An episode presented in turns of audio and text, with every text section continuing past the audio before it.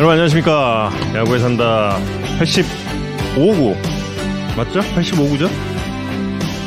또 사구로 또 봐, 또 봐. 계속 마이너스 1을 빼. 아니 마이너스 1을 하고 있어. 예. 그렇습니다. 예. 자 오늘의 정우영의 노잼 보장은 예. 제가 지난 주말에 그 골프 중계를 하면서 굉장히 겸손해져서 왔습니다, 여러분.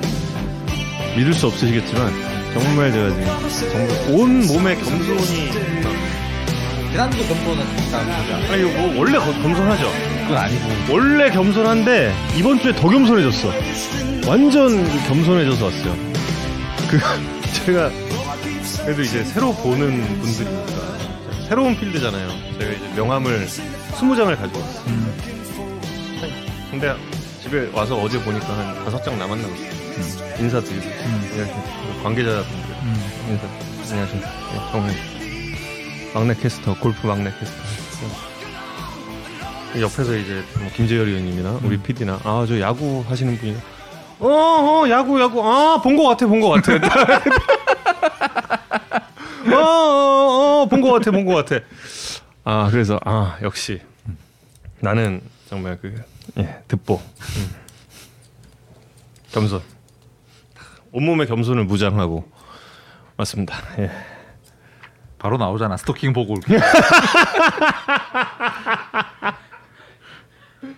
웃는 분도 있잖아요 그래도 예? 예. 스토킹 보고 올 해서 웃는 것 같은데 아 그래요? 제가 이제 예, 겸손 온 몸을 겸손으로 무장하고 그리고 이제 어 그리고 2라운드 끝나고 나서 제가 뭐 했겠습니까? 물론 이제 야구 하이라이트를 보긴 보는데 2라운드 끝나고 나서 제일 먼저 확인한 건 역시 김현준 선수의 기록이었죠. 1안타를 쳤더라고. 근데 보니까 계속 1안타인 거야. 계속 1안타야. 계속 1안타. 야, 어떻게 응? 능력이 말이야. 그보다 훨씬 더 있는 선수가 왜 계속 하루에 1안타밖에 못 치냐. 그래서 제가 트위터에다가 글을 하나 남겼어요. 내일 김현준 선수는 2안타를 칩니다.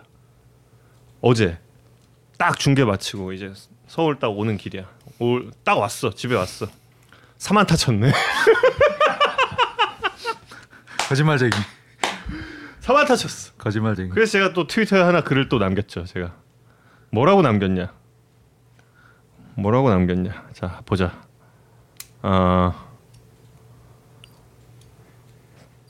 참나 이안타 칠 줄 알았는데 틀렸네. 제가 둘째 굴비군의 능력을 과소평가했네요. 이렇게 남겼어요. 예. 충분히 홈런도 칠 수 있는 선수라니까요. 진짜? 저는 저는 부인하지 않았어요 아니 홈런 칠 수 있어요. 아. 예. 15경기 연속 안타잖아요, 지금. 15경기. 출루율 4할 찍었더라고요 예.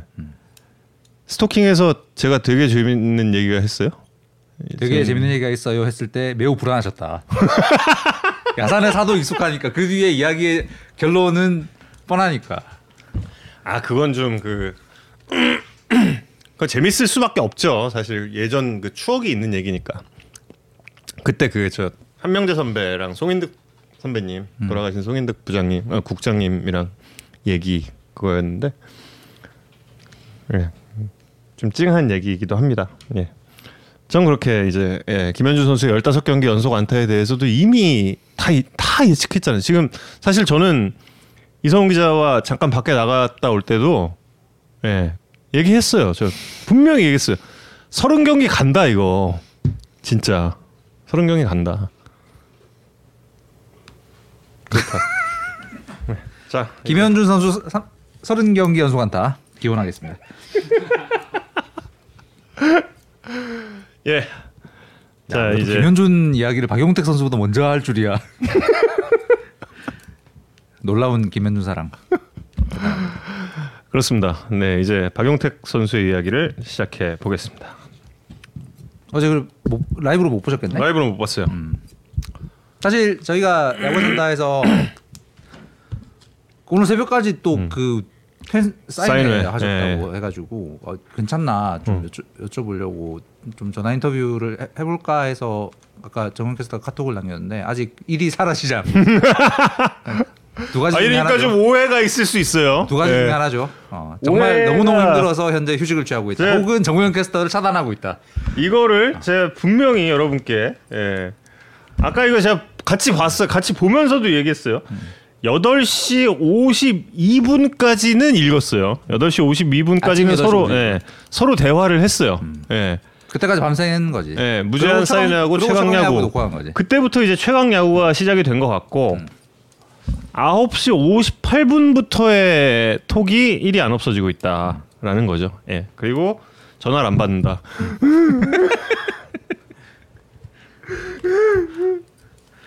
아, 하지만 섭외를 위해서 최선을 다했다는 말씀을 예, 꼭 전해드리고 싶습니다. 네, 그래서 뭐 나중에라도 기회 있으면 어제 그 그라운드에서의 심정 그리고 음. 끝나고 나서 그렇게 오랫동안 음. 저- 그 사인 받으신 팬분들도 이야기가 진짜 이 그 더운 날씨에 경기 전에 두세 시간 끝나고 나서 대여섯 시간을 이걸 하시면서도 진짜 이 인상함을 안 쓰시고 음. 진짜 팬분 한 분 한 분들에게 어, 웃으면서 다 응대해 주셨다는 이야기를 듣고 어제 어젯밤의 그 이야기는 꼭 한번 듣고 싶어서 어, 다음에라도 음. 예, 예, 다음 주라도 꼭 섭외합니다. 예.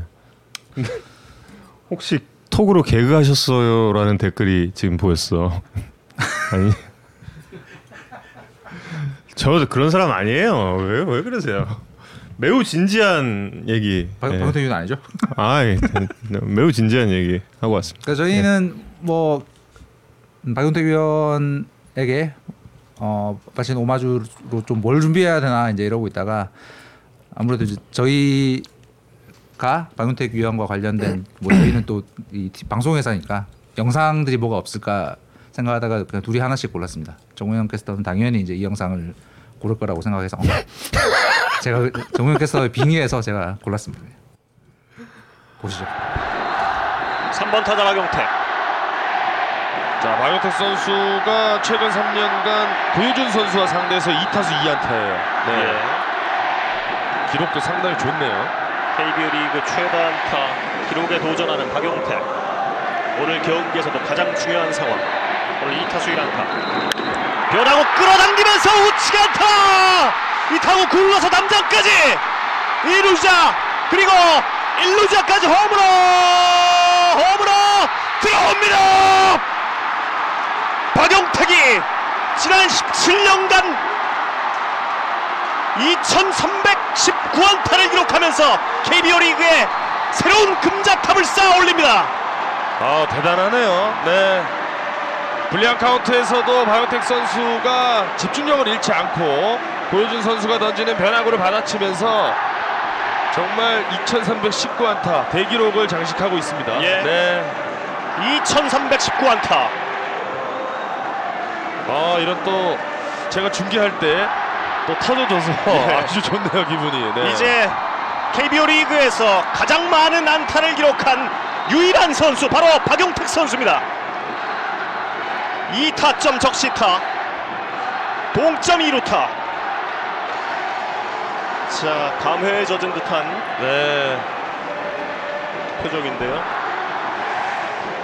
지난 17년간 한 팀에서만 쌓아올린 위대한 기록 2319안타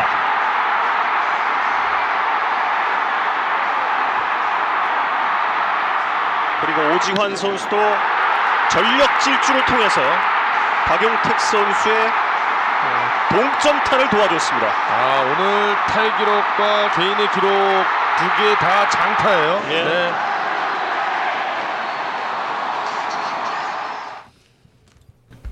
아 지금 중계했으면 더 잘할 수 있었겠다는 생각이 좀 들긴 하네요. 목소리는 많이 어렸다. 이 상황에서도 박용택 선수가 아니라 지 목소리 듣고 있죠. 참 지금 다시 이제 들어보니까 그랬네. 지난 17년간 하고 그 안타 개수를 어딘가 밑에서 이제 좀 찾, 찾았나 봐. 음. 뜨네 조금 시간이. 음. 그러네. 아 그래도 아주 예 좋은 샤우팅이네요. 예. 좋은 기록이 아니라 좋은 샤우팅이다. 그렇습니다. 예.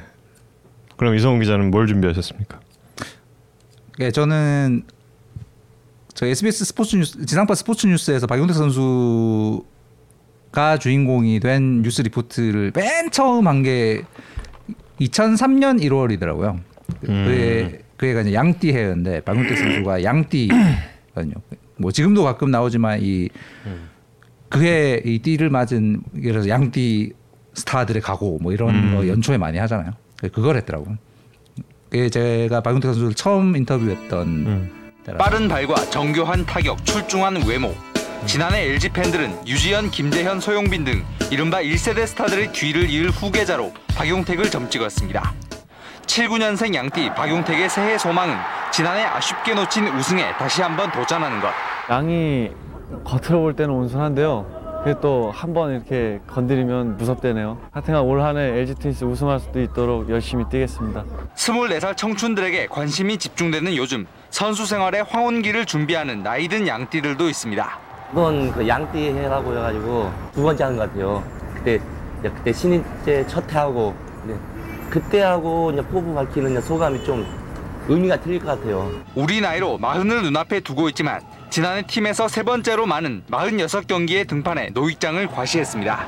2003년에도 조규재는 나이가 아닌 실력으로 젊은 선수들과 선의의 경쟁을 다짐합니다. 나이를 떠나가지고 야구를 좋아하는 팬들이 납득할 수 있는 선수로서 기억이 되게끔 그것이 일단 최우선 목표입니다. SBS 이상훈입니다. 야 추억 돋는다 진짜. 2003년 1월이었습니다. 박용택, 박용택 선수 24살. 아, 아 이거 보면서 또 한 번 느낍니다. 아 용택이 형 수염 왜 길렀어? 아 어제 참 그 마지막에 그 pinstripe 양복도 참 예뻤고 그리고 우승 반지는 없지만 팬 여러분의 사랑을 끼고 은퇴합니다. 그 말 참 좋더라. 들으면서 좀 이렇게 찡한 네 찡한 그런 느낌을 받았어요. 예.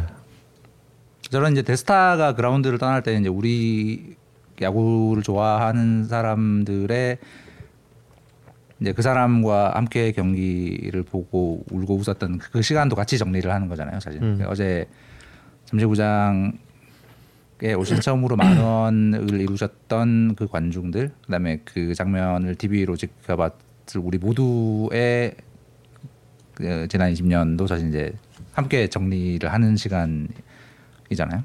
그렇게 음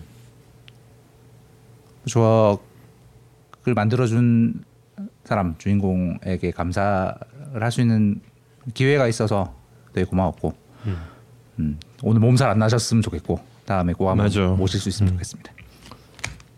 아, 여기로 스튜디오로 뭐 그럼 좋, 더 음. 좋지 않을까요? KBS에서 음, 허락하겠지? 스토킹도 나간대. 음. 요즘 허락해야죠. 요즘 그런 시대잖아. 네, 음. 그렇죠. 네. 맞습니다. 아 롯데 팬들도 참 멋있었죠 어제. 예, 맞습니다. 예. 그러면 이제 다음 토픽으로 외국인 구인난은 얼마나 심각한가? 네. 나 오늘 이야기할 주제는 뭐 이제 저희가 야구 산다에서 이런 각종 어떤 제도들, 그러니까 1년차 외국인의 연봉 제한, 그다음에 내년부터 시행될 외국인 3명 연, 어, 연봉 제한 같은 제도들 때문에 한국 야구에 통할 만한 수준의 외국인 선수를 구하기가 너무너무 어려워지고 있는 상황. 이제 미국 쪽의 최저임금 상승과 맞물려서. 근데 실제로 이제 선수들의 어떤 퍼포먼스가 떨어지고 있나를 좀 살펴봤어요. 음. 결론은 투수 쪽은 꽤 떨어지고 있는 듯 보인다라는 이야기입니다.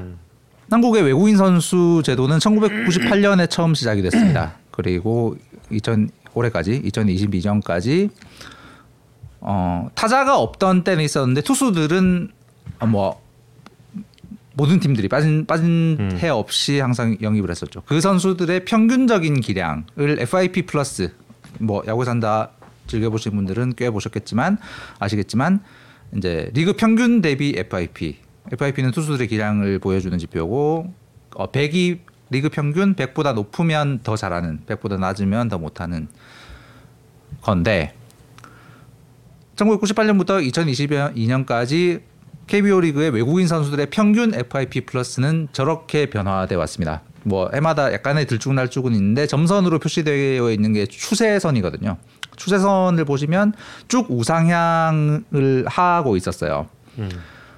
특히 이제 외국인 선수 제도가 시행된 지 한 10여 년, 2010년 정도까지는 굉장히 이 들쭉날쭉이 심했는데 2014년부터는 이 해마다 어떤 외국인 선수들의 기량이 많이 변하지 않고 점진적 우상향을 이루었어요. 이건 왜 저랬을까를 우리끼리 추정해 보면 사실 2013년 이 정도까지는 어 저 선수가 왜 왔지? 왜 저런 선수를 영입했지? 라고 생각되는 선수가 심심찮게 꽤 있었는데 그 뒤로는 그런 선수들의 숫자가 좀 줄어드는 경향이 있지 않았을까가 제 개인적인 느낌이었어요. 그러니까 스카웃이 스카웃 능력이 향상이 되고 어떤 선수의 기량을 파악할 수 있는 어, 역량 이 구단들이 점진적으로 향상이 되면서 어, 말도 안 되는 선수를 데려오는 빈도가 줄어든 게 아닌가. 그래서 어, 외국인 선수들의 기량도 어, 어느 정도 상향 평준화가 이루어져 왔고 특히 지난 2년 2010년, 2011년의 외국인 선수들은 역대 리그 평균 대비 가장 좋은 기량을 보여주고 있었던 FIP 플러스로 보자면 그렇습니다. 근데 올해 저게 급락했습니다. 그래도 추세선은 맞는데. 뭐 수, 추세선에는 맞는데 지난 지난 2년 대비 떨어졌다는 거죠. 그 지난 2년 대비 FIP, 플러, FIP 플러스가 떨어진 이유는 사실 따져보면 간단합니다. 올해 1년차 외국인 투수들이 못해서 그래요. 음. 지금 뛰고 있는 2, 3년차 외국인 선수들은 작년만큼 혹은 더 잘하고 있는 상황인데 올해 1년차 외국인 투수들 중에 스태티즈 기준으로 WAR 10, 10위 안에 드는 투수가 아무도 없습니다. 이건 10개 구단 시대 들어와서 처음이에요. 1년차 외국인 투수들 중에 리그 탑 수준의 에이스급이 아무도 없는 거. 그 새로 온 외국인 투수들이 예년과 달리 리그를 평정하는 선수가 없다. 그리고 그래서 그 결과 전체적인 퍼포먼스가 저하되고 있다는 건 저희가 우려했던 그런 제도들 때문에 외국인 선수의 quality가 떨어질 위험이 현실화되고 있는 게 아닌가라는 어 하나의 징후로 볼 수 있지 않는가라는 생각이 들고 그걸 보여준 또 다른 지표가 저겁니다. 저건 10개 구단 시대 2015년 이후로 리그 투수 전체 WAR에서 외국인이 차지하는 비율이에요. 엄청 줄었네. 네, 올해가 19단 시대 이후에 19단 시대에서 외국인 투수들이 WAR에 리그 전체 WAR에서 차지하는 비율이 가장 적은 해입니다. 올해가. 저건 조금 전에 말씀드린 대로 올해 새로 KBO 리그에 입성한 투수들이 음. 예년 대비 기여를 하고 있지 못한 현상 때문에 벌어, 벌어지고 있는 걸로 보입니다. 물론 저기는 올해 국내 투수들의 약진이 당연히 이유가 될 수 있겠죠. 그러니까 전체 투수들의 활약에서 국내 투수들이 차지하는 포션이 커졌기 때문에 저러, 이- 저런 현상이 발생했다고도 볼 수 있겠지만 아까 말씀드린 이유들 때문에 외국인 투수들의 기여가 줄어든 부분도 저 현상에 한 몫을 하고 있는 게 아닌가. 올해는 2015년 이후부터로는 최저네요. 네, 그렇습니다. 올해가. 예. 음. 10구단 10구단 시대 들어서 외국인 투수들이 리그 전체적으로 하고 있는 기여도가 가장 낮다. 음. 그러니까 저건 아까 보여, 보여드린 대로 올해 처음 KBO 리그를 밟은 선수들, 1년차 선수들의 음. 부진이 영향을 끼치고 있는 것 같다. 그건 뭐 올해 야구를 보신 분들이라면 누구나 사실 느끼고 계신 부분 이라고 생각이 되고 지금까지도 그랬고 지금 대체 선수로 새로 온 선수들도 지지난주에 한번 말씀드렸지만 리그를 막 씹어먹을 평정할 만한 기량의 선수들이 사실 보이지 않습니다 지금 음. 그런 급의 선수들이 태평양을 건너올 이유가 사라진 없어졌죠. 예. 네, 상황이기 때문에 한국에 올 이유가 없어요 음. 돈을 미국에 있을 때보다 더 훨씬 많이 벌 수 있을 거라는 보장이 없기 때문에 그런 큰 리스크를 감당을 해야 할 이유가 없는 앞으로도 계속 이럴 가능성이 그럼 높은 거죠. 지금 이 제도 하에서는. 그게 이미 현실화가 되고 있, 음. 는게 아닌가라는 게 조금 전에 보여드린 표고 조금 전에 어, 댓글 주셨는데 일본 프로야구에서도 올해 쓸만한 음. 그 리그 에이, 특급 에이스급의 외국인 선수가 없는 상황. 음. 이건 물론 일본 토종 투수가 잘 던지는 이유도 있지만 일본과 한국 야구의 에이스급으로 통할 만한 선수들이 이 지금 태평양을 건너오고 있지 않은 상황. 풀 자체가 너무나 적은 상황. 이 저렇게 나타나고 있는 것이고 이건 지금의 제도가 바뀌지 않으면 예를 들어서 메이저리그 갑자기 뭐 최저임금을 떨어뜨리거나 할 뭐 로스터 숫자를 줄이거나 할 이유가 없기 때문에 예, 계속될 가능성이 높고 저건 메이저리그는 음. 최저임금이 꾸준히 오를 겁니다 아마. 예.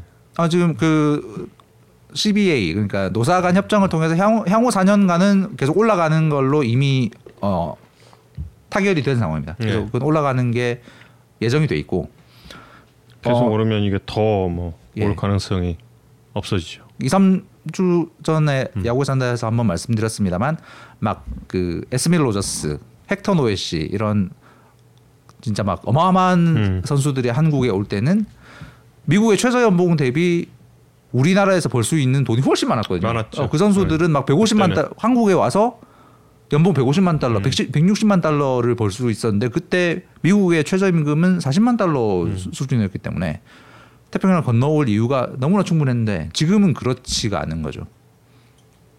그러니까 이건 아니 그러면 우리나라는 경제 대국이 됐는데 왜 그런 거야? 세계 10위권이라며 우리나라. 미국이 세계 넘버원이라서 그런가? 경제 기자가 아니라서. 예, 예, 잘 이성훈 모르겠습니다. 기자가. 예.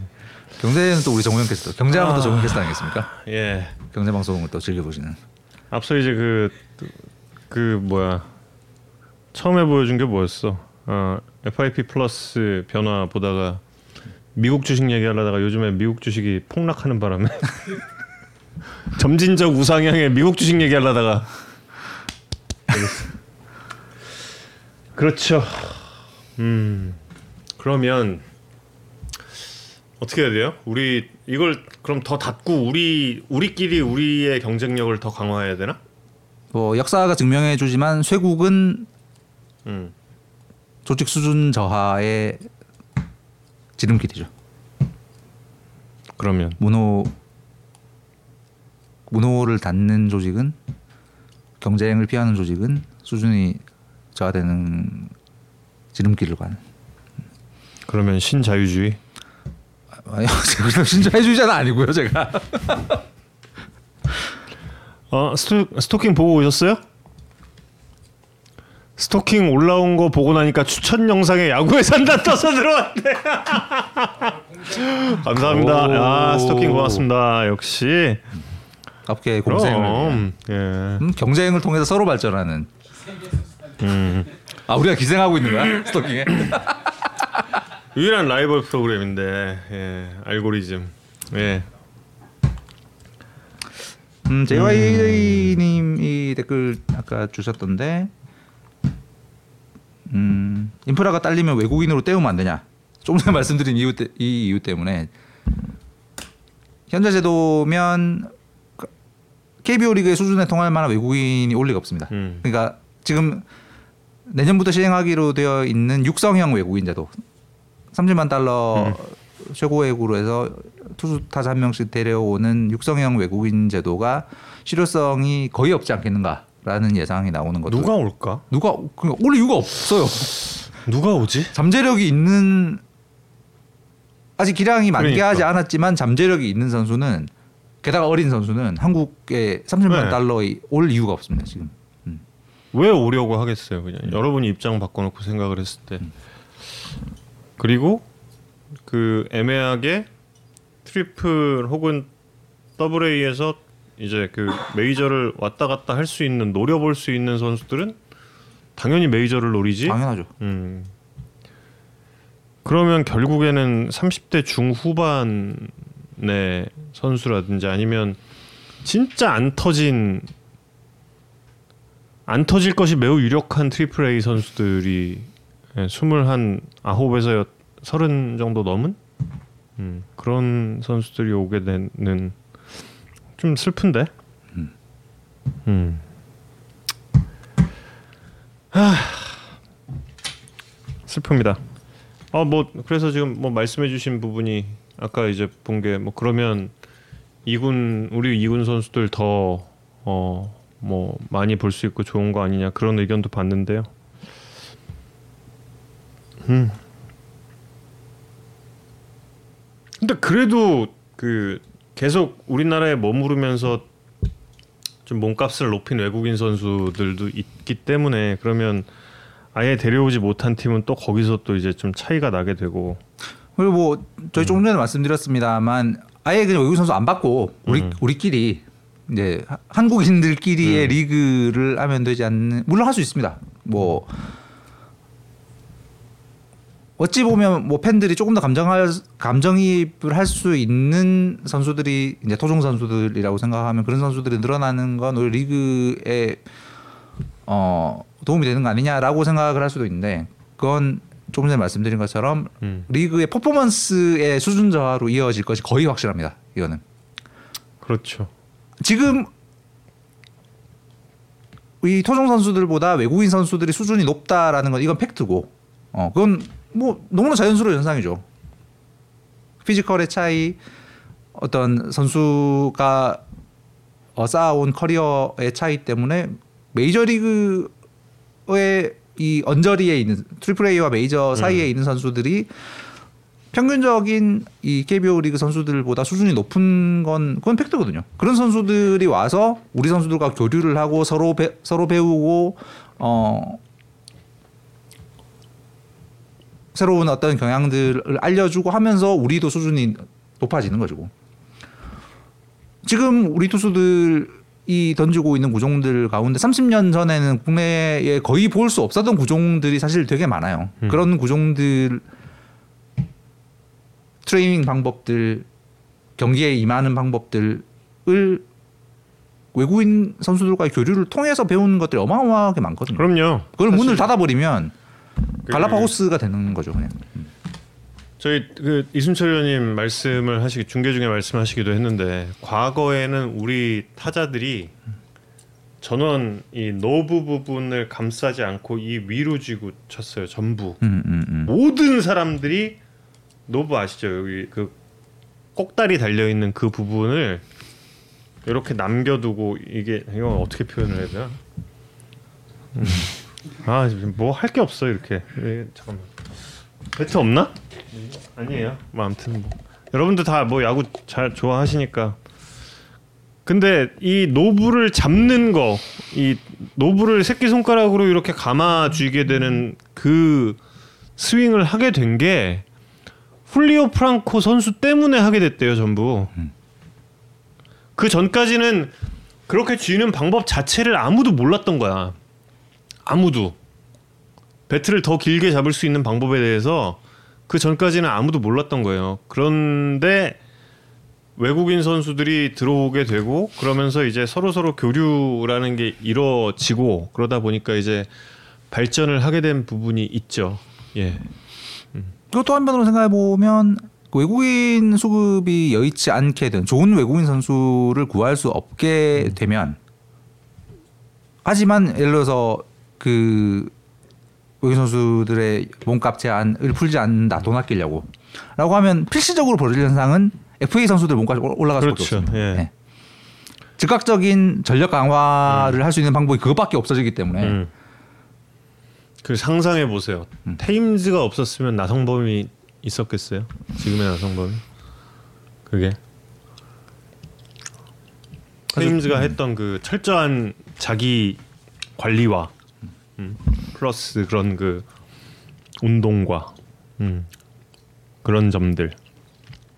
그몇주 연속으로 좀 말씀을 드리고 있는 부분이지만 어, 그 이유는 이게 진짜 한국 야구 수준 저하로 이어질 가능성이 굉장히 높겠다는 좀 걱정이 계속 들어서 이제 드리는 말씀이고 오늘 아까 보여드린 게 실제로 수준 저하로 이어지고 있는 징후 같아서 이제 소개를 해드린 거고요. 그래서 음.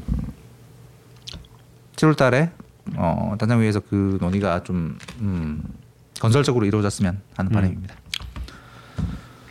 네. 그렇습니다. 자, 그럼 인터뷰 선수 10분 남았는데 키움 이야기를 좀 하고 김재용 선수 인터뷰로 넘어가겠습니다. 음, 키움의 불펜 뭐 키움 뭐 지금 여러 가지 다 잘합니다만 이제 수비력이 굉장히 좋다, 좋아졌다라는 말씀을 전에도 한번 드린 적이 있고요. 어, 그 원인이 김일경 코치들과 이제 야수들이 시도한 고척돔의 인조잔디에 어떻게 대처할 것인가라는 전략 변화로 기인 그, 그것에 기인했을 가능성이 있어 보인다라는 말씀을 드렸고 그러니까 수비가 굉장히 강하고 음. 선발 좋고 불펜이 역대급이다. 예, 역대급 불펜에 대한 이야기를 좀 드리려고 합니다. 몇 군데 매체에서 이제 썼습니다만 현재 키움의 구원 투수 평균 자책점이 3.03이에요. 표를 좀 보여주면 19단 시대 2015년 이후 불펜 평균 자책점 최저입니다. 음.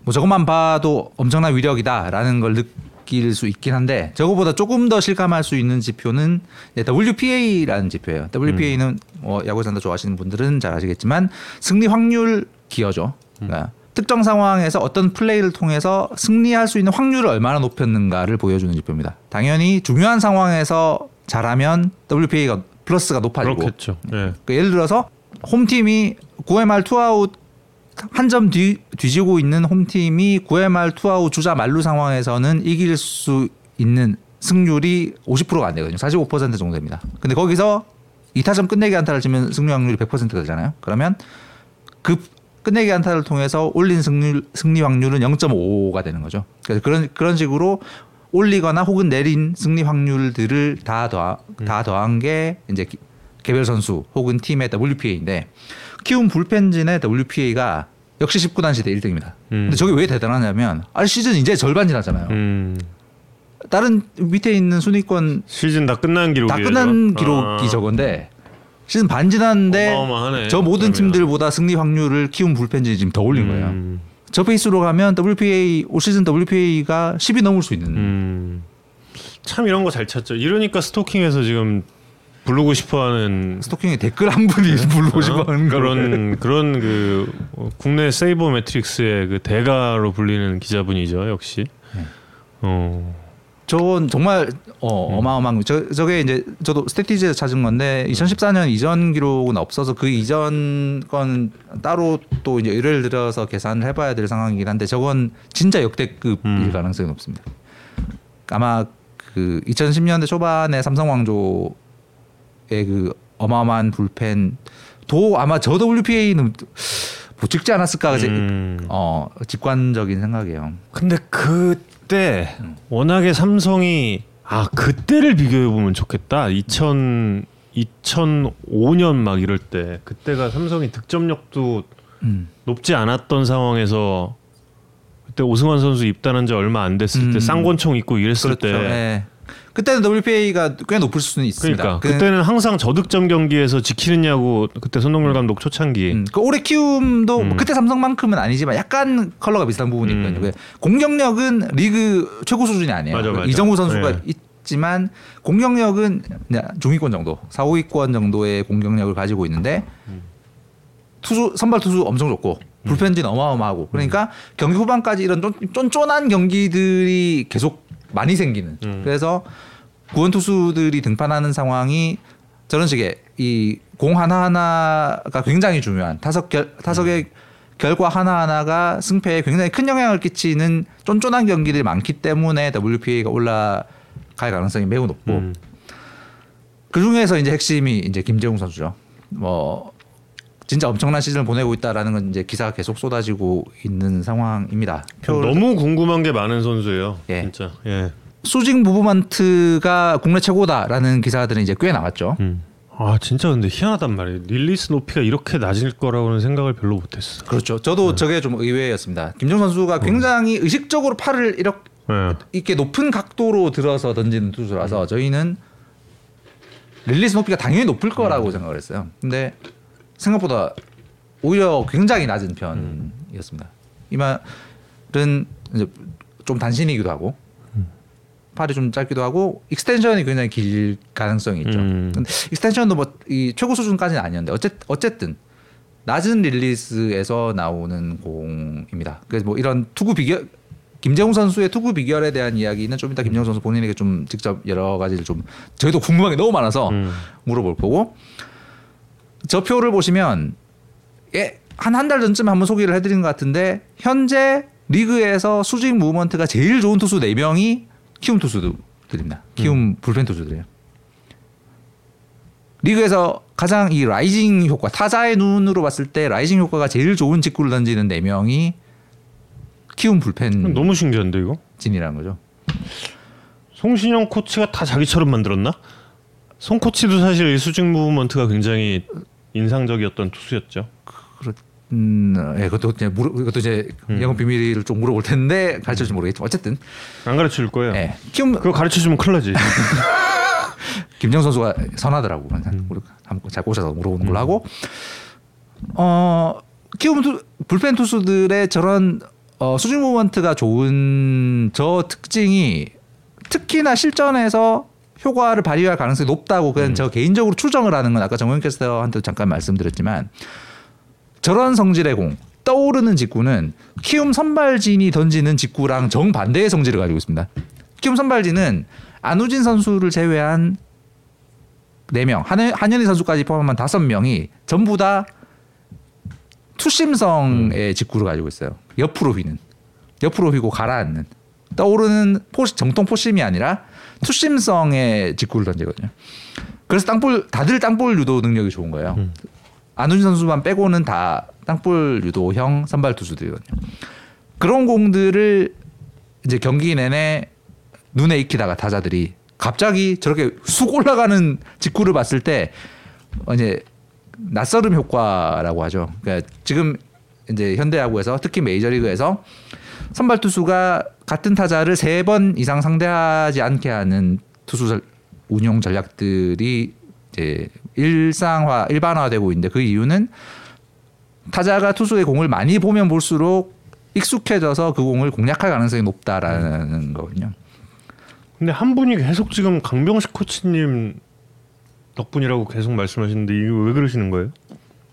어, 너무 궁금한데. 제가 듣기로는 키움 팬분들이 그 다른 팀 팬분들이 키움 코치분들을 엄청 탐나하셔서 그분들의 정체를 감추기 위해서 강병식 투수 코치, 송신혁 타격 코치라고 부른다고 한다는 말을 들었는데 맞, 맞나요? 맞죠? 형은 이런 거 어떻게 알아? 예? 저 그냥 야구 기자. 와 진짜 난왜 몰, 나는 왜 몰라? 난왜 모르는 거야 나? 아니 왜 아니 아 숨겨야 해서 돼서 네, 정체를 숨기기 위해서. 나 지금 너무 궁금해 그거- 왜 다들 강병식 그거 맞죠? 어, 음, 그렇습니다. 야. 그래서 근데 이 음. 김재웅 선수가 추억을 소환하는 선수들이 굉장히 많습니다. 예, 신철인 선수에 대해서도 좀 많이 그 소위 말하는 수직 movement 때문에 음, 맞습니다. 예. 예, 굉장히 이 김재웅 선수 얘기할 때 신철인 선수도 좀 소환이 되고 이러더라고요. 그리고 저는 음. 그 내일 그 제가 쓰고 있는 네이- 네이버 칼럼의 주제인데 낮은 release point에서 엄청난 수직 movement가 타자에게 굉장히 낯선 효과를 줄 수 있고 그 고- 그런 공을 던졌던 대표적인 투수가 정우람 선수. 음, 그래서 김정우 선수는 정우람 선수의 후계자가 아닐까 뭐 이런 가설을 담은 칼럼을 내놨을 예정입니다. 음. 어, 트렌드에 묻어요. 맞아요. 진짜 묻어요. 전 저는 지 하는 것만 해서 항상 그래서 잘 좀 그래 죄송해요. 예. 우에하라 고지 그렇죠 맞습니다. 아 네, 우에하라 고지 왜 알아? 음. 어, 그 페스티벌 딱 그런 성격이었죠. 그래서 김재훈 선수를 이제 전화 연결해서 직접 한번 이거저거 좀 물어보겠습니다. 자, 그럼 김재용 선수를 연결을 해 보겠습니다. 여보세요. 김재용 선수 안녕하세요. 안녕하세요. 예, 야구에 산다의 정우영입니다. 네, 안녕하세요. 김재영이죠. 예, 안녕하세요. 안녕하세요 이성훈입니다. 네, 안녕하세요. 쉬는 날 인터뷰 응해 주셔서 감사합니다. 아, 아닙니다. 저희 제가 뭐- 너무 잘하죠. 홍보팀 통해서 그 섭외를 했었는데 김재훈 선수가 야구에 산다를 몇 번 보신 것 같았다라고 얘기하던데 맞나요? 네, 맞습니다. 유튜브 통해서 접했었고요. 어, 왜 네, 왜왜 보게 된 거예요? 아니 네? 너무 너무 궁금하네. 왜 왜요? 왜 공- 왜 봤어요? 유튜브를 좀 자주 보는데 네. 어. 야구에 대한 거 많이 보다가 음. 있더라고요. 혹시 스토킹을 보다가 연결됐나요? 아, 그거 아니다, 아니다. 어 혹시 야구에 산다가 본인의 야구 인생에 약간 도움 약간이라도 도움이 됐나요? 어, 네, 도움이 당연히 됐겠죠? 어. 되게, 되게 많이 하니까, 네. 아, 아 그래요? 네. 네. 혹시 지금 보고 있었습니까? 네, 보고 있었습니다. 어. 제, 혹시 제가 했던 이야기 혹시 동의하시나요? 어, 아니구나. 네. 많이 아닌데. 어, 아니 아닌 거. 있어? 아닙니다, 아니 형. 컬럼까지 쓴다며 이거. 어, 저 틀린 거 있으면 맞습니다. 틀린 거 아, 있으면 근데 진짜 어. 따라하기가 힘든 선배님이라서, 정원 선배님은. 아, 아, 아, 정우람 정우람의 어. 후계자라는 말은 조금 그랬다. 아, 따라가고 싶죠, 당연히. 아, 따라 후계자란 말 그러지만 네. 후계자는 아직 약간 부담스럽다. 네, 아직까지는. 아, 지금 알겠습니다. 네. 정우람 선배님을 순간 정우영 선배님으로 잘못 들었어요 제가. 그것도. 자기애가 센 네, 분이라서 제가 이해해 주세요. 워낙에 네. 저밖에 모르는 사람이라 예, 예. 아, 주말에 두 경기 휴가를 받았다고 네. 했는데 예, 네, 잘 맞습니다. 좀푹 쉬었습니까? 네, 푹 쉬신 것 같습니다. 감독님이 진짜 확실히 한 휴식을 주셔가지고, 음. 진짜 푹 쉰 것 같습니다. 얼마나 사랑을 받으면 정말 예. 이렇게 아니. 이렇게 그 중요한 시즌 중에도 이렇게 두 경기 네. 휴식을 주나요? 어, 저희, 근데 진짜 확실히 관리를 되게 잘 해주신 것 같아서, 음. 그런 것 때문에 휴식을 주지 않으셨을까. 음. 음. 어제는 약간 좀 나가고 싶어서 약간 들썩들썩 했을 수도 있을 것 같은데 어땠어요?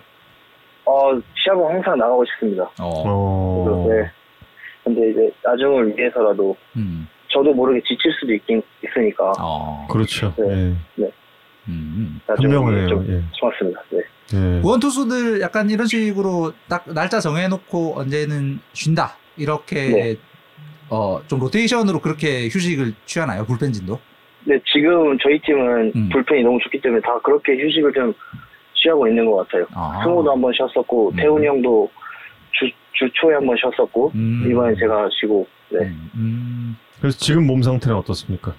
아, 지금 완벽합니다. 다시 아픈 데도 없고 아예 아. 네. 아예 없어요? 그럼 조금 좀 네, 아예 아팠던 없습니다. 아팠던 데가 조금이라도 있었나요? 그럼 그 전에 어, 없었습니다. 어. 아, 예. 올해 지금 그 홀드 부문 선두잖아요. 네. 예, 이런 자신의 모습을 상상했습니까? 어, 올 시즌 들어오기 전까지. 제가 예. 타이틀 1등을 상상해본 적이 없어가지고 음. 음.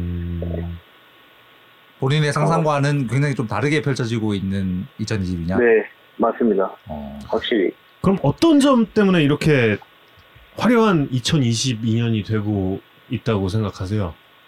어 작년 후반기에 좀 제가 좋았었는데 음. 음. 그 좋았던 걸 좀 유지하려고 하다 보니까 음. 하- 운동들도 좀 꾸준히 하고 루틴대로 좀 잘 지켜나가면서 하다 보니까 음. 지금 좋은 성적이 나지 않나. 마지막으로 점수 준 날이 거의 한 두 달 가까이쯤 돼 가는데 네, 야구장 출근할 때 좀 기분이 네. 약간 어 구름 위를 걷는 느낌일 것 같은데 어떤가요? 저도 근데 진짜 그게 신기합니다. 항상 음. 점수를 안 줘가지고 나가면은 음. 점수를 안 주려고 당연히 던지지만 음. 점수를 진짜 너무 안 줘가지고 음. 저도 신기합니다 지금. 연속 아, 경기 무자책점 기록은 약간 본인도 지금 약간 의식이 되나요? 등판할 때? 아 그건 의식 안 하고 있습니다. 아예. 아하. 음. 그런 거 의식하면 좀 욕심이 생기는 좀 편이라서 음. 음. 최대한 안 하려고 음. 하고 있습니다. 음. 재용 선수 원래 말투가 살짝 그 군대 말투인가요? 네, 다각가를 좀. 아, 아니 사실 아. 그 네네. 구단 유튜브에서 네네. 이제 곰젤리를 먹으면서 ASMR 하는 걸 제가 우연히 봤는데 아 네. 와 야구 선수가 저런 저렇게 부드럽게 이야기를 할 수, 소곤소곤 이야기를 할 수 있구나 깜짝 놀랐거든요. 아 그런 네. 것도 있어요? 그래서 약간 그 말투랑 오늘의 어. 다나카 말투는 약간 달라서 약간 재밌어 아 보였습니다. 진짜. 그때는 제가 ASMR 영상도 많이 봐가지고 어. 아. 네, 좀 보고 배웠던 것 같아요. 그분들한테. 평상시 그러면 유튜브를 그럼 달고 산다고 보면 되나요? 유튜브 진짜 자주 봅니다. 저희 쉬는 시간도 많고 약간 이동 시간도 길다 보니까 어. 아. 좀 자주 보게 되는 것 같아요. 어. 그거 야산에 나와서 좀 해주시라고 지금 신청이 네. 들어왔어요. 아, 제가 최근에 본 야구 유튜브 중에 제일 재밌었던 것 같습니다. 감사합니다. 어. 타이틀 따면은 한번 나와서 해주세요. 아, 네, 바로 가겠습니다. 그때 그 ASMR 촬영 때 먹고 있었던 게 하리보였죠? 네, 하리보. 어... 네. 하리보- 좋아합니까? 네, 하리보 즐겨 먹지 않죠. 안 좋아하진 않습니다, 확실히. 음. 맛있는 것 같아요, 젤리. 네. 음. 그 별명이 생기기 전에도 하리보는 싫진 않았다. 네. 네, 음. 맞습니다. 음... 사실 이제 그 야구 선수, 운동 선수가 이렇게 별명이 약간 무슨 무법자, 무슨 뭐, 음. 네. 어 무슨 핵펀치 뭐 이런 이런 류의 네. 별명들이 많은데 이런 네. 정말 이 무등산 폭격기, 폭격기 뭐 어. 이런 네, 네. 별명들이 많은데 음. 곰젤리가 별명이 되면 약간 네. 그 본인 소수 선수 입장에서는 약간 좀 뜨악할 수도 있을 것 같은데 네. 본인은 어땠나요? 저 처음엔 되게 신선했는데 계속 듣다 보니까 좀 좋은 것 같습니다. 나쁜 뜻은 아니니까 그래도 음. 네, 되게 좋게 잘 듣고 있습니다. 아, 저 이런 별명이 없는 것 같아요. 근데 진짜 저희 나라의 프로야구에 아, 맞습니다. 그래가지고. 우리나라 네. 프로야구에 이런 그 부드러운 별명이 없다. 귀엽고 부드러운. 그러니까 세계 스포츠 외국인 선수들 되게 놀라더라고요. 그러니까 어. 어떻게 곰젤리를 별명으로 네. 하냐. 음, 그렇구나. 아주 저희는 예, 되게 좋습니다. 음. 근데 올해를 맞이하면서 그 겨울에 훈련하는 장소도 바꾸고 그랬다면서요? 네, 그쵸. 아예 올해는 바꿔가지고 저희 에이전트 통해서 음. 예. 소개받은 트레이닝 거기 가가지고 했는데 되게 잘 겨울에 준비해가지고 음. 그것도 진짜 도움이 많이 되는 것 같아요. 그러면서 이제 지난 시즌 막판에 좋았던 감각을 계속 이어갈 수 있었다. 이렇게 네, 어, 생각을 할 수가 있겠네요. 네. 제가 그 네. 김재용 선수에 대해서 그냥 음, 김재용 선수와 개인적으로 얘기를 해보는 건 지금 처음인데 네, 네. 그 예전부터 주변에서 많이 들은 얘기들은 정말 많아요. 근데 김재용 선수의 네. 마인드 중에 하나가 네. 김재용 선수는 타자들한테 치라고 던진다는 얘기를 많이 들었거든요. 네, 네. 저는 그 이유가 네. 뭘까요? 저는 약간 도망 다니면은 음. 그 도망 다니는 투수를 보면은 좀 항상 안 좋더라고요 결과 자체가 음. 음, 그래서 좀 과정을 좋게 하려고 저는 타자를 약간 공격한다고 생각하고 던져가지고 음. 좀 그렇게 많이 얘기하시는 것 같아요. 그런 마인드를 가지게 가지기 네. 시작한 게 언제부터라고 보면 돼요? 어 저는 프로 1군에서 처음 뛸 때 이제 조상우 형이랑 음. 형들이 되게 공격을 해야 된다 타자를 음. 어, 스트라이크를 많이 던지고 음. 코치님들도 그렇고 음. 공격적인 투구를 되게 주문을 많이 받았어가지고 음. 음, 그렇게 하면서 좀 결과도 좋다 보니까 그렇게 많이 하게 된 것 같아요. 더더욱 제 자신을 믿고 좀 음.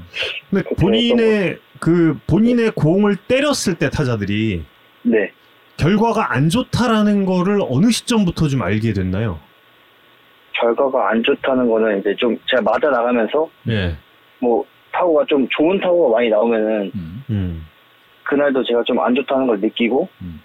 좀더 구석을 보고 던지려고 하고 음. 근데 음. 성적이 좀 안 좋았을 때는 그게 좀 볼이 좀 더 많아지면서 안 좋더라고요. 음. 그래가지고 좀더더 공격적으로 던지면서 음. 하자는 생각을 많이 했던 것 같습니다. 그래서 오히려 스트라이크를 던지면서 더 좋은 결과들이 계속 나오게 되는 네네 그런 거군요, 것 같아요. 네. 야, 근데 그런 생각을 1군 올라와서부터 하기 시작한 거는 진짜 그거는 그 근데 제 주변에 좋은 건데? 선배가 진짜 많아가지고 음. 음. 잘 배웠던 것 같습니다. 음. 코치님 네. 선배들. 그렇군요. 덕수고 시절 영상도 보면 네. 음. 이제 지금과 지금의 투구 폼 어떤 그 공을 때리는 각도 이런 거랑 크게 네. 다르지 않잖아요, 사실. 네 맞습니다. 지금의 그런 팔스윙, 지금 던지는 그 팔스윙이 네. 어, 만들어진 건 대강 언제쯤이에요? 음. 이걸 만들려고 하지 않았고 음. 제가 초등학교부터 투수하면서 음. 좀 편하게 항상 던지라고 주문을 많이 받았어가지고 편하게 던져라. 네 음. 그렇게 던지다 보니까 이렇게 음. 점점 이렇게 올라오지 않았나 팔이 어. 네 그렇게 됐던 것 같아요. 약간 저러, 저렇게 하면 힘 많이 들어가고 다쳐 이렇게 이야기하는 주변의 뭐 지도자나 이런 분들 혹시 없었나요? 저는 저에 대해 폼을 좀 건지셨던 분은 없던 것 같아요 확실히 어. 지도자를 진짜 잘 만나가지고 항상 폼을 아예 건들지 않으셔가지고 오. 그럼 네. 김재웅 선수의 투구 폼은 처음부터 이런 폼이었어요? 그 네, 처음에 완전 야구를 이 시작할 때부터? 정도까지 이 역, 음. 역동적이지 않았는데 음. 네. 프로 와서 좀 더 역동적이어졌던 것 같아요. 음. 어. 힘이 좀 붙으면서 위로 이렇게 올리 위에 그 타점이 위로 올라간 거는 초등학교 네. 때 음. 그리고 지금처럼 역동적이 된 건 프로에 와서 뭐 이 정도로 네 프로에 와서 좀 더 네, 역동적이었던 것 같아요. 음. 음. 그 역동 역동에 좀 제일 큰 영향을 끼친 사람 혹은 그건 어- 어떤 그 왜 본인- 그렇게 해야겠다라는 아, 본인 생각. 예. 본인의 어떤 깨달음 때문이었는지 궁금합니다. 어 깨달음이라기보다 음. 좀 이렇게 던지니까 좀 더 제가 편하고 음. 좀 불편하지가 않거든요 이 폼이 그래가지고 어.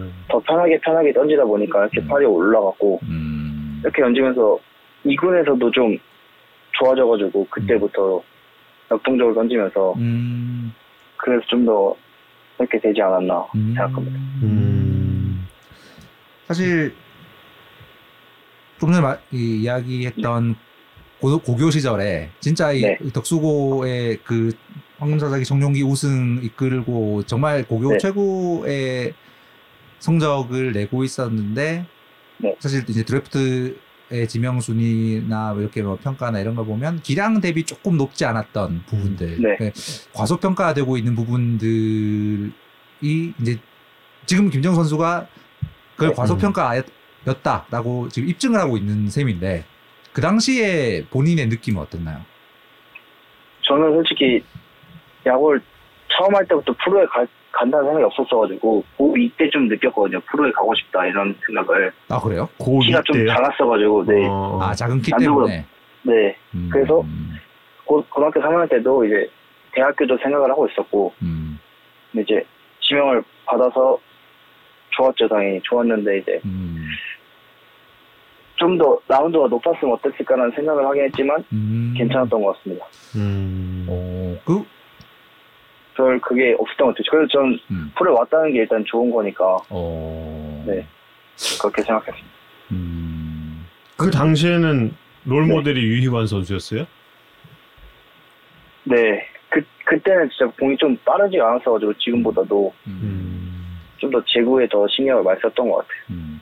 그 스스로 스스로도 본인의 작은 키 때문에 내가 프로에서 성공할 수 있을까에 대한 확신이 고1 때까지는 좀 부족했던 없었어요. 네. 부- 거의 어, 없었죠. 거의 어, 다 키가 큰 투수고 어, 키가 작은 투수분은 거의 보지 못했어가지고 어. 네. 그러면 그, 음. 그 고1 때까지 김재웅 선수는 음, 네. 나의 야구 인생, 나의 인생은 좀 어떻게 풀 렸으면 좋겠다, 어떻게 풀릴 것이다라고 생각했었나요? 그러니까 프로를 안 했으면은 그러면은 네. 야구를 그때까지는 왜 네. 붙잡고 있었던 거예요? 고2 그래도 되기 전까지. 제가- 예, 예. 중3 때 이럴 때 시합이 좀 그 잘 돼가지고 그러니까 계속 음. 성적은 좋았잖아요. 음. 네 좋은 학교에 갔고 이러면서 좋은 학교 가니까 다 잘하더라고요. 선수들이 어. 키도 크고 어. 아, 덕수고에 가니까. 네 근데 네. 음. 거기서 또 하다 보니까 할 수 있겠다라는 생각이 좀 들어가지고 어. 나도 할 수 있겠는데 이러고 음. 좀 더 더 열심히 하고 음. 좀더 했던 것 같아요 남들보다 음. 네 그러면서 그래, 좀 예. 생- 생기지 않았나 음. 프로 가고 싶은 마음이 어. 음. 그래서 이제 네. 프로에 왔어요. 네. 프로에 와서 요즘에 이제 기사도 많이 나오고 있는 그 소위 네. 말하는 빠른 공에 직구에 네. 네. 그 수직 무브먼트에 대한 그런 이야기들 해, 네. 그 중계 방송 해설에서도 다들 요즘엔 이야기를 하고 있고 네 뭐 그런 거 회전수 수직 무브먼트 이런 게 남보다 내가 더 좋은 것 같다라는 생각을 한 어느 정도부터 좀 하게 됐는지도 궁금한데요. 어, 회전수 이런 세부적인 수치는 이제 20년도 신혁 감독님이 처음 오셨을 때 알았고요 아. 그런 시스템 자체가 없었기 때문에 음, 음, 음. 그공 수치를 보는다는 거를 음. 예, 예. 이군 캠프에서 좀 알게 됐고 음. 공 끝이 좋다는 항상 학교 다닐 때부터 말은 많이 들어가지고 음. 근데 그 세부적인 거를 알게 되니까 좀 더 자신감이 더 생겼던 것 같아요 어. 음. 네. 확실히 네. 아, 그, 그전에는 본인의 수직 무브먼트 뭐 이런 거에 대한 지표 자체를 아예 접해본 적이 없었던. 아예 몰랐었어 어. 어. 그 분석팀에서 좀 말해주시고 그러면서 이제 더 좋아- 자신감이 생겼던 것 같아요 어. 그러니까 그런 걸좀 네. 알게 되는 게 되게 중요한 것 같아요. 그러면 예. 네 진짜 네 선수 본인한테 좀 자신감이 생기는 것 같아요 제 자신이 어. 그럼 그걸 알고 나서 네. 예를 들어서 경기 때 그걸 어. 어, 더 적극적으로 활용해야겠다 이런 생각이 당연히 들겠네요. 자신감이 생기니까. 어, 그렇죠. 제가 원래는 공이 느리니까 이제 변화구를 좀 더 비율을 높였었는데, 아, 네, 그 직구에 좋다는 걸 알고 음. 직구를 더 많이 쓰고 음. 음. 포수 선배들도 직구 좋다 하고 많이 내주시니까 음. 근데 그게 파울이 나고 음. 스윙이 나고 이러다 보니까 음. 그러니까 네 좋았던 것 같아요. 어. 막 그냥 스트라이크를 던져도 상대 타자를 때려도 그게 좋은 결과가 안 나오는 걸 본인이 네, 알게 네, 되니까 음. 맞습니다. 음. 아. 아까 말씀하신 작년 후반기에 있었던 변화는 네. 음. 좀 네. 구체적으로 혹시 어떤 건지 말씀해 주실 수 있나요? 좀 제가 야구 좀 그때 2군에 내려갔을 때 한 달 정도 음. 야구를 많이 보면서 음. 외국 선수들 좀 잘 던진 투수를 많이 보면서 공통점을 많이 찾다가 어허. 하체 좀 쓰는 걸 많이 봤거든요. 하체. 거의 어. 다 비슷하게 쓰더라고요 하체를. 음. 아. 네. 누구 오타니 좀 오타니 선수가 다리를 좀 뒷다리를 펴서 던지다가 네. 음. 수술을 하고 이제 재활을 하면서 다리를 좀 굽히면서 던지더라고요 네, 뒷다리를 네, 네, 네. 그런 걸 좀 보면서 어, 저 선수도 바꾸는데 나도 바꿀 수 있지 않을까라고 생각이 좀 더 들면서 음. 그걸 좀 더 많이 했던 것 같아요 운동을 음. 운동 자체를 네. 음. SNS에도 많이 요즘은 보이니까 운동하는 것도 음, 음, 그런 걸 따라하면서 힙힌지라는 좀 동작을 많이 생각을 하면서 좋아했던 것 같아요. 힙을 어떤 갑자기- 힌지 네, 음. 아, 힙힌지라는 힙인지. 아, 힙으로 하는 네. 힌지 동작을 네, 그걸 좀 어. 투구 동작에 접목시키면서 어. 음. 네. 갑자기 2, 3kg가 빨라지는 그런 아. 걸 느꼈어요. 한, 어. 한 달도 안 되는 기간 안에. 아.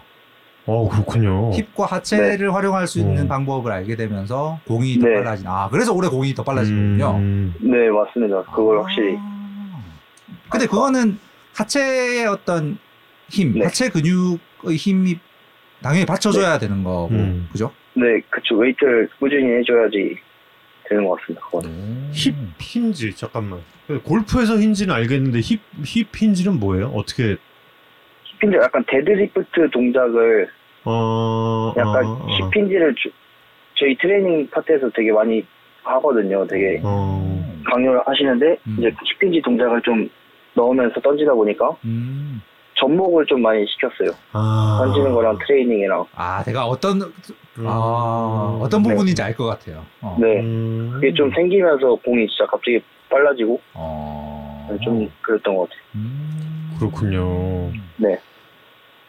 보통, 어. 뭐- 야, 보통 이거, 이런 영업 비밀을 선수 잘안 이거 가르쳐 주는데. 이거 영업 비밀 아닌가? 감사합니다. 네, 영업 비밀 제가 아닌가? 네. 이건 뭐, 프로 선수 당연히 나와서 알겠죠. 얘기했었어가지고 예. 음. 네. 음. 그렇군요. 근데 시즌을 치를수록 점점 더그 네. 공이 좋아지고 있는 것 같은데. 네. 네. 그거는 이유가 뭔가요? 지금도 계속 그러면 운동을 하면서 시즌을 어, 근데 제가 음. 네 항상 하는 운동을 약간 루틴처럼 나가기 전에 하고 음.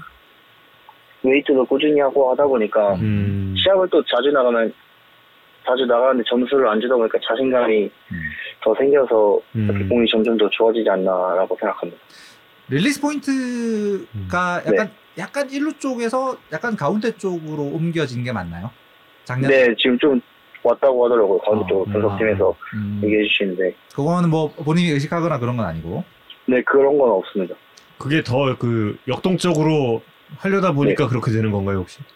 어, 그건 아닌 것 같아요. 제가 그냥 음. 던지다 보니까 음, 점점 그렇게 되지 않나 음. 음. 생각합니다. extension은 혹시 어느 정도 돼요, 김영 선수? extension이 좀 긴 편은 아닌 것 같아요. 저희 음, 투수들 전체적으로 봤을 때 저희 음. 팀 음, 네. 음, 그냥 짧지도 약간 길지도 않은 정도? 음, 1.7이었나? 네. 음, 약간, 약간 평, 바- 평균 정도겠네요. 네. 바뀌어가지고 좀 이게 수치 재는 게 아, 저희 팀이 네, 네, 네.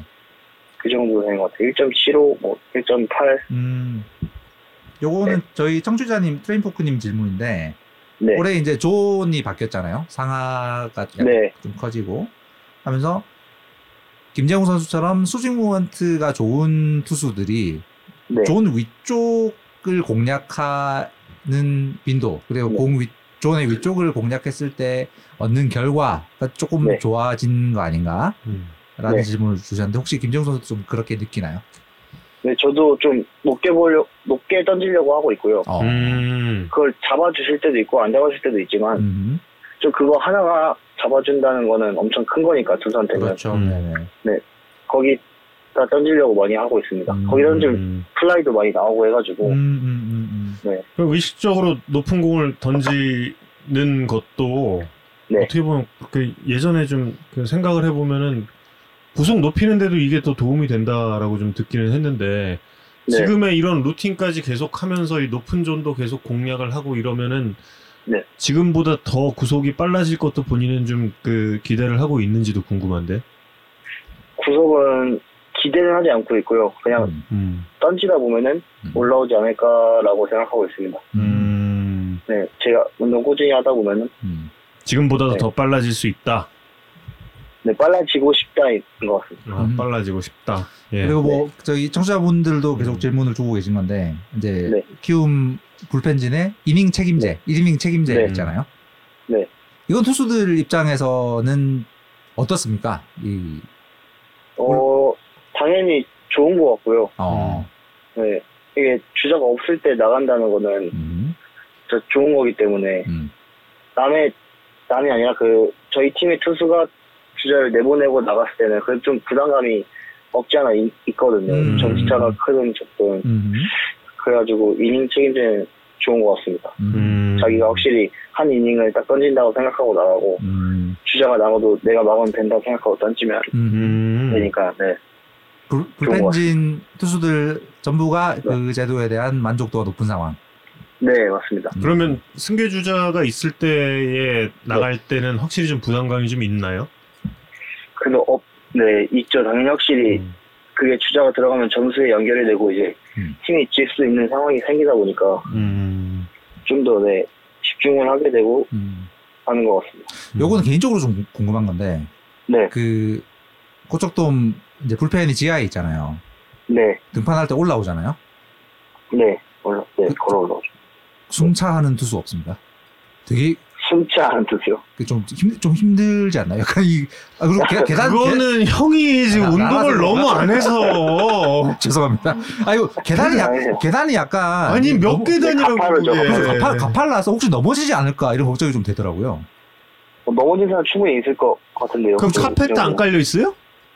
카페트는 깔려 있습니다. 네, 네. 어. 카페트 깔려 있으면 괜찮을 것 같은데. 아, 그래도 올라올만 합니다. 아. 아닌 아, 겁니다. 음. 알겠습니다. 아직, 아직 뭐 미끄러진 사람을 보거나 한 적은 없군요. 네, 음. 아, 본인도 안 미끄러졌고. 네 맞습니다. 사실 그게 좀 개선이 되기는 해야 되는데 그 야구장 구조상 어쩔 수 없는 거잖아요. 그것도 사실. 그렇죠. 사실. 예. 음. 그러니까 어 팀별 유튜브 팀 유튜브에서 도시별 맛집 얘기를 하는 거를 이성훈 기자가 봤나 봐요. 네, 대구, 광주, 대전 얘기는 했는데 부산과 창원 맛집을 얘기를 안 했다고 그러는데. 부산 창원이요. 네. 잘 기억이 안 났어가지고 음. 부산 창원을 그렇게 막 인상적인 집이 없다. 아니 그거 아닙니다. 네. 아닙니다. 아, 있는데 아. 기억이 확실하게 잘 안 나가지고 아. 그 얘기 안 했던 것 같아요. 음, 다음에 기억나시면 저한테 카톡으로 주시면 제가 추가해서 네. 소개를 하도록 네, 하겠습니다. 이성훈 기자가 사실 알겠습니다. 창원 분이에요. 아 아, 고향 창원이라서. 창원. 빨리 한번 생각해봐요. 저도 저도 추천 맛집 리스트를 정리해서 김정선한테 카톡으로. 어, 네. 감사합니다.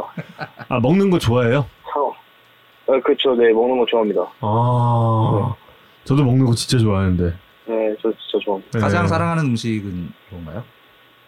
사랑하는 음식이요? 네. 소고기요. 소고기. 구이, 소고기 구이. 네. 역시 자취생활 하신다고 들었는데 그러면 소고기 네. 이렇게 스테이크 같은 거 맛있게 굽기 네. 이런 것도 좀 통달을 하셨나요? 네, 그런 거 유튜브 보면서 배우고 있습니다. 아 역시 네, 네. 유튜브. 네, 유튜브 진짜 좋은 것 같습니다. 아. 소고기 어떤 부분 구워 먹는 거 제일 좋아하세요? 저요? 체크. 체크. 체크 등심? 아 아. 혹시 어. 오늘 저녁도 어. 소고기 구워 드십니까? 아, 오늘은 아닐 것 같습니다. 아, 오늘 음. 어떻게 드세요? 오늘은 아직 고민해봐야 될 것 같습니다. 아, 음, 여행 좋아해요? 어, 네, 여행 좋아합니다. 카페 탐방도 좋아해요? 카페, 네, 그 지역에 간다면은 좀 이쁜 카페에 가려고 하는 것 같아요. 어. 커피도 좋아해가지고. 아 그런 그 별다방이나 콩다방 같은 그런 프랜차이즈 말고 이제 그 개인 카페들 예쁜 카페들 이런 거 다니는 거요? 네, 그런 데도 네, 가보고, 별다방도 좋아하고, 네. 음. 아 거기도 좋아는 하고 네. 어. 혹시 집 근처에 이렇게 좀 특색 있는 카페 혹시 소개 자주 가는 카페 같은 거 있나요? 김포에 집 근처에 예. 어, 그 자주 가는 카페 뭐 별다방을 좀 많이 가가지고 아, 별다방. 아, 아, 별다방도 좋다. 그냥 괜찮다. 네. 아, 여행 그렇구나. 가본 데 중에서 제일 인상적이었던 여행지는 어디였어요? 저요. 저 여수요. 여수. 밤바다. 네, 여수. 네, 여수 되게 좋았던 것 같아요. 해외는 뭐 없었고요. 해외는 괌도 좋았어요. 괌 좋았던 것 같아요. 아, 네. 그렇군요. 코로나 네. 때문에 해외는 2년 동안 잘 못 갔을 테니까. 음. 네, 맞습니다. 올 연말에 타이틀 따고 보너스 두둑하게 받아서 해외 꼭 가시길 기원하겠습니다. 아, 감사합니다. 어디가 저, 어디 가고 싶어요? 저요. 싱가포르 한번 가보고 싶어요. 싱가포르. 제가 네. 김재영 선수 정말 추천하는데요. 네. 나중에 이탈리아 한번 꼭 가보세요. 이탈리아요. 예. 네, 제가 꼭 가보겠습니다. 코스 네. 쫙 짜드릴게요. 어, 네. 감사합니다. 진짜로. 싱가폴도 사실 코스 짜드릴 수 있거든요. 예. 싱가포르도요? 예, 싱가폴도 있는데 그보다 저는 이탈리아를 추천을 해드려요. 예. 그렇습니다. 팀 내에서 이탈리아 10박 11일 여행을 누군가와 같이 가야 한다면 네. 누, 누구를 데려가시겠습니까? 안 데려가지. 꼭 데려가야 한다면 한 명. 데려가야 한다면 네. 승호요. 아 이승우 선수. 아, 네, 치- 제일 친해가지고. 아 어, 이승우 선수랑 얼마 전에 찍은 먹방도 봤는데 정말 음. 이승우 네. 선수는 너무 잘 먹어서 어, 승호 엄청 잘 먹어요. 어, 그래요? 네, 진짜 잘 먹습니다. 이승우 선수는 이탈리아 여행 가면 정말 어, 먹는 맛에 빠져서 음. 어, 비국을 늦추지 않을까. 그럴 것 같습니다. 어. 피자, 피자도 거의 한 판을 먹을 텐데. 혼자서 그럼 네. 이탈리아 가면은 피자 두 판 먹어요. 우리나라 피자보다 어, 훨씬 이게 다 아무튼 그렇습니다. 예. 노래 잘한다면서요? 노래요? 예. 잘한다고 적은 것 같은데. 잘 아, 못합니다. 아, 이건 음, 네. 개, 개인적으로 제보를 받은 건데요. 음. 엄청 노래방 가면 엄청 잘한다는 아, 아닙니다, 아닙니다. 아니 아 아니에요? 음, 아. 그냥, 그냥 그럽니다. 음, 그렇구나. 애청 애청곡은 아 애창곡은 뭔가요? 노래방 가시면 버즈 노래 좋아합니다. 버전 어, 가시를 소화할 수 있으면 노래 잘하는 거 아닙니까? 어, 아니, 아니, 아니. 어. 보통. 아. 그렇구나. 아, 저희가 노래 잘한다고 소문나신 분들이 이렇게 스튜디오에 음. 초대해서 노래 시키는 거 아시는군요. 잘한다 그래야지 네. 오는데. 알겠습니다. 김정우 선수는 스튜디오에 나중에 모셔도 노래는 시키지 않는 것으로. 하리보 젤리와 ASMR만 해주면 됩니다. 아, 예. 네, 알겠습니다. 그리고 저기 이건 좀그 궁금한 거기도 한데 네. 올해 아시안 게임이 좀 연기돼가지고 조금 좀 네. 아쉬운 마음이나 이런 건 없는지 궁금해요. 아시안 게임이 열린다고 하는데 제가 가는 건 아니기 때문에 음. 아쉬운 마음은 없고요. 음. 네. 국가대표는 누구나 꿈꾸는 자이기 때문에 그냥 음. 네, 그렇게 아쉽다고 생각은 안 하고 있습니다. 내년에 그러면 WBC가 열리게 되면 네, 당연히 지금 성적 유지한다면은 네. 대표팀 유니폼을 입게 될 텐데 그런 상상 해보면 좀 어떨지도 궁금합니다. 어 근데 진짜 그 유니폼 입으면 진짜 행복할 것 같습니다. 진짜 입어본 적이 성인 돼서도 없고 고등학교 때도 못 입어봐가지고 음. 입어보고 싶습니다. 음. 성소년 대표도 네. 사실 성적으로 보면 성적으로 보면 충분히 될 법했는데 아, 그러니까. 그때 네. 음악을 못 딴 거잖아요. 음. 네 맞습니다. 음. 이번 W, 내년 WBC 때는 꼭 태극마크를 달고 네 하이페스티벌로 세계 최고의 타자들을 제압해 주시길 기원하겠습니다. 알겠습니다. 네. 감사합니다. 오늘도 체크 드세요.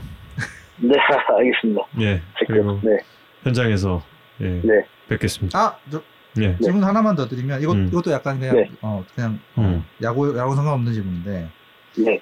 어 팬분 질문인데 팀 동료들이 엄청 이렇게 김정 선수 음. 끌어안고 막 네. 어막 스킨십하고 난리인데 특별히 좀 맞습니다. 이렇게 많이 귀찮게 하는 동료가 있다면 귀찮게요. 네. 다 저는 귀찮게보다 이뻐진다고 생각 많이 하기 때문에 원팀형이랑 많이 그런 것 같습니다.